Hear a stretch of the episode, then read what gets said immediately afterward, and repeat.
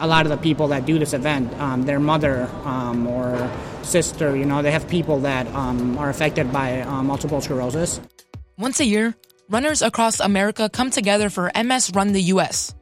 Ricardo Contreras, who studies exercise science at UW Milwaukee, participated in this race for the first time this year. Um, I'm a big runner. Um, I do a lot of 5Ks, you know, in the Waukesha, Milwaukee area. So I work for a nonprofit called MS Run the US.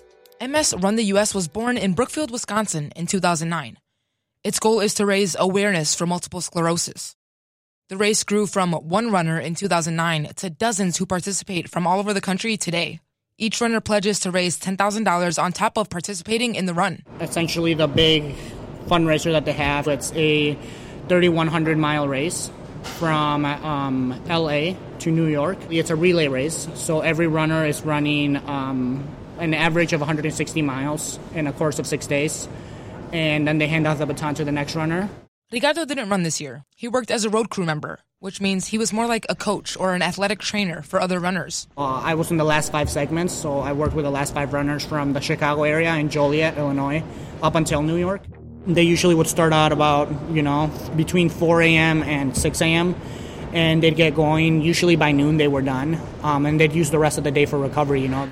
Depending on the runner, we'd meet them every five miles. What do you need? Um, how are the legs feeling? And then there, I'd make sure, um, you know, ask them how they're feeling, um, if they're experiencing any pain, anything like that. Do you want me to refill your water pack? Do you need any food? Would you like me to stretch you Stretch out? Stretch them out. Um, if give them water, make sure they're um, eating properly.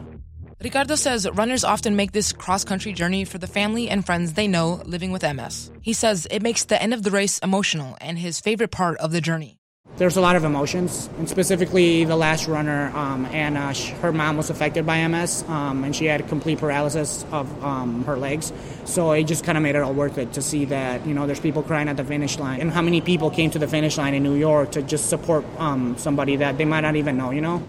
Ricardo says he doesn't have anyone in his life with MS, but the run inspired him to join the cause. He plans on lacing up his shoes and raising money next time around. I think it was cool to be part of the road crew team that kind of saw how it all kind of goes down, you know. So I think it's a good cause that I mean I would definitely be interested in, in being one of the runners and fundraising the money for the awareness. Learn more about the cause and see some of the photos of Ricardo and his runners in action at radiomilwaukee.org slash stories. I'm Bianca Fuster for 889.